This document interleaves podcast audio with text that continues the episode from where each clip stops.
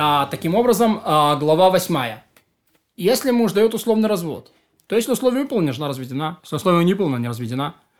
Уже в шестой главе законов о браке мы пояснили, что все законы связаны с условиями сделками.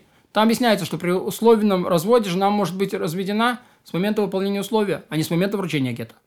Поэтому муж может аннулировать гет или добавить нечто к условию или поставить другое условие. В течение всего того времени, пока не выполнено первое условие. Даже если гет уже находится в руках жены. Если муж умер или гет пропал или сгорел прежде чем выполнено условие, жена не разведена. Ей заведомо не следует выходить замуж, пока не выполнено условие. Если жена вышла замуж, то она не разведена, разве что не существует более, возможной, э, более возможности выполнить условия, поскольку при этом гет аннулирован. Там же объясняется, что если муж сказал жене, вот ты разведена с такого-то момента, или с сегодняшнего дня при таком-то, при таком-то условии, или говорите, вот ты разведена с тем, что, то, как только будет выполнено условие, она будет разведена с момента вручения ей гета. Поэтому муж не может аннулировать гет или добавить к его условию новое после того, как гет оказался в руках жены. Если же он пропадет или сгорит, даже если муж умрет до того, как выполнено условие, то жена выполняет условия после смерти мужа, становится разведенной с момента вручения ретроспективно, ей гетто. Она заведомо имеет право выйти замуж, хотя условие еще не выполнено, и мы не опасаемся, что вдруг она, оно не будет выполнено, ведь это было условие с того момента, или принимая во внимание что.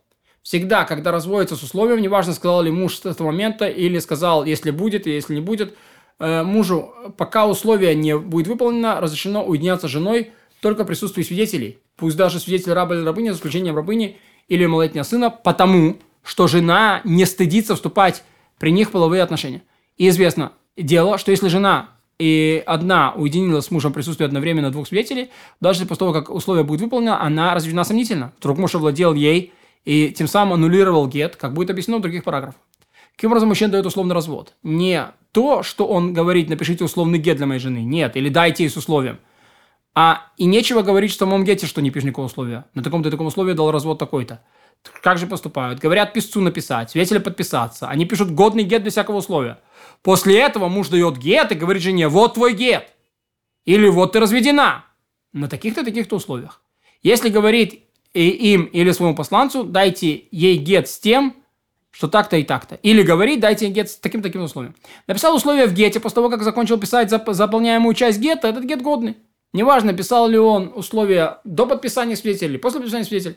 Но если написали составление заполнения части, то даже если написано, принимая внимание, что, это разве сомнительно? Потому что у него сохраняется связь с ним в самом гете. И подобно тому, если оставил условие устно до того, как написал заполняемую часть, она разве сомнительна? Разводится с женой поставил условия, неважно, письменное и после заполняемой части или устное после написания заполняемой части, и говорит, вот, вот разрешено любому человеку исключением такого-то. Или, но не такому-то. И вручил ее с таким условием, если тот человек был народец или раб, или запрещенный в силу родственной связи, например, ее отец или брат, или отец, э, его отец или брат, или ее отец, это годный гет. Если обручение с тем мужчиной было бы действительным, хотя и недозволенным, даже если он малолетний, это не гет, потому что он сделал исключение, а это, и это не разрыв между ним и ей. Если это был муж ее сестры, то хотя он сегодня запрещен жене по закону Эрва, но если сестра умрет, то будет разрешен, то он разведена сомнительно.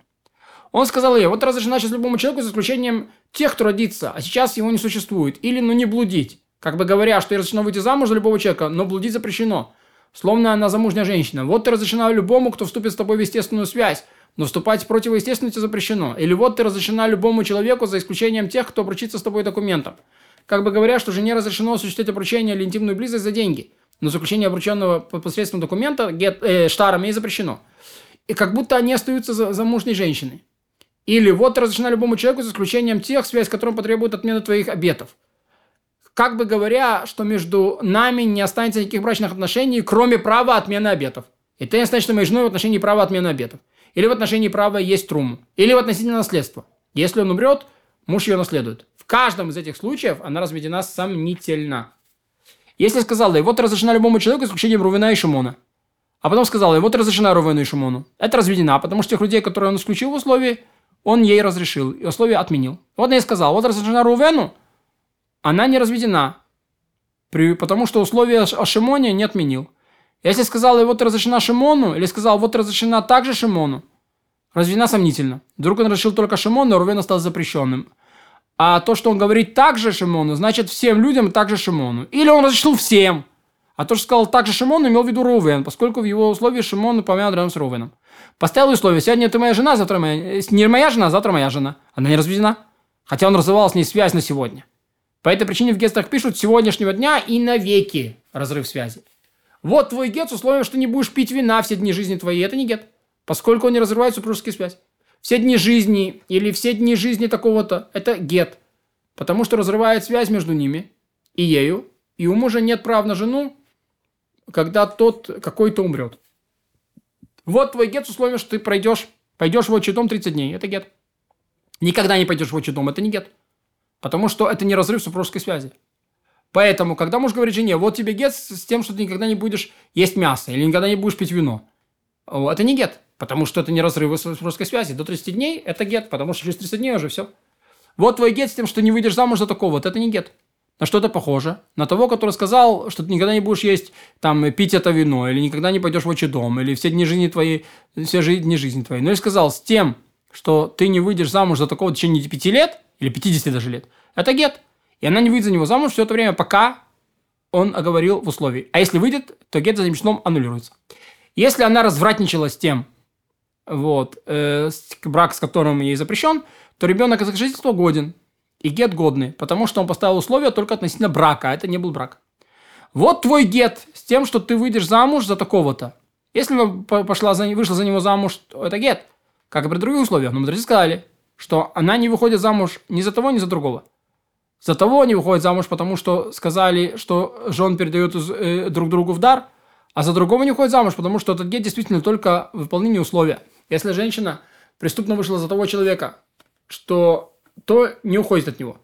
Если вышла за другого, да, то э, до, до, э, за другого, до того, как вышла замуж за этого, за первого, то гет аннулирован, она увидит, а ребенок, э, и она уходит, ребенок мамзер. Ей нужен гет от второго. Вот твой гет, бумага моя. Она не разведена, поскольку это не разрывает супружеской связи.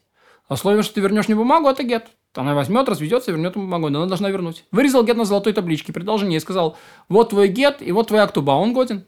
И по ктубе получено в случаях, э, когда стоимость таблички достаточно для покрытия суммы ктубы.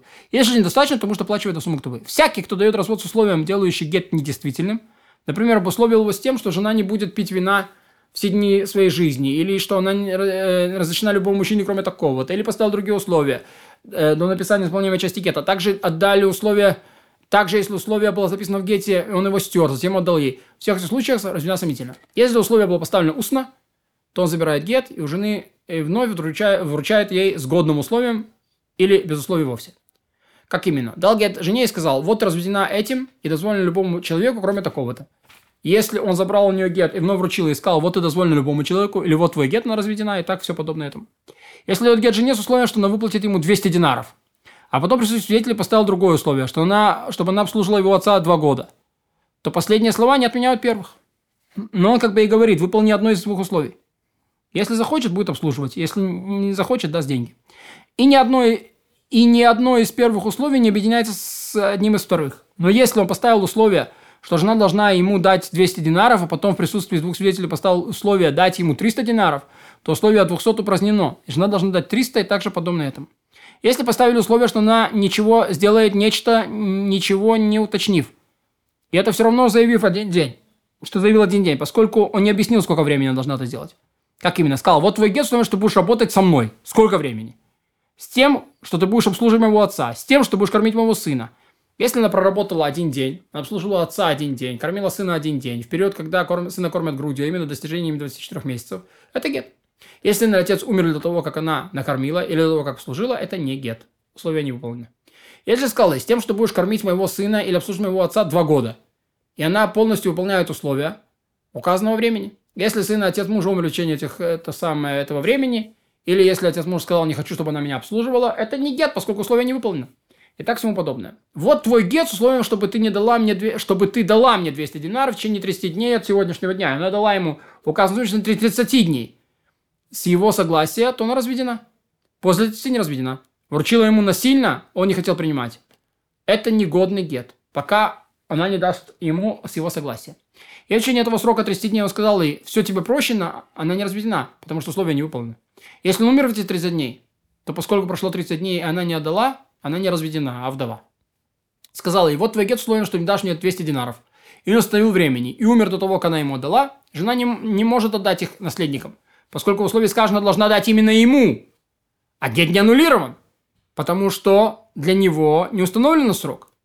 Поэтому даже если гет пропал или разорвали вот того, как он умер, она разведена и, и не выходит замуж за мужчину вне семьи, пока не пройдет халицу. То есть и гет, с одной стороны, мы считаем, что гет, но и с другой стороны, мы требуем халицу.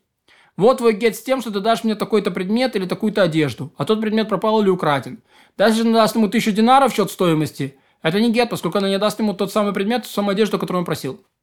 Вот. Или пока муж не отменит условия. Та, которая развелась по условию, и другой человек обручился с ней до исполнения условия, если условие было выполнено, то она обручена, если не выполнено, то, э, то гет недействителен, и ей нужен гет от второго мужа, потому что обручение с ней было невозможно. И ей не нужен гет от второго мужа, потому что это не обручение. Но если она вышла замуж, и условие не было выполнено, и гет недействителен, то ей нужен гет от второго, как мы уже объяснили.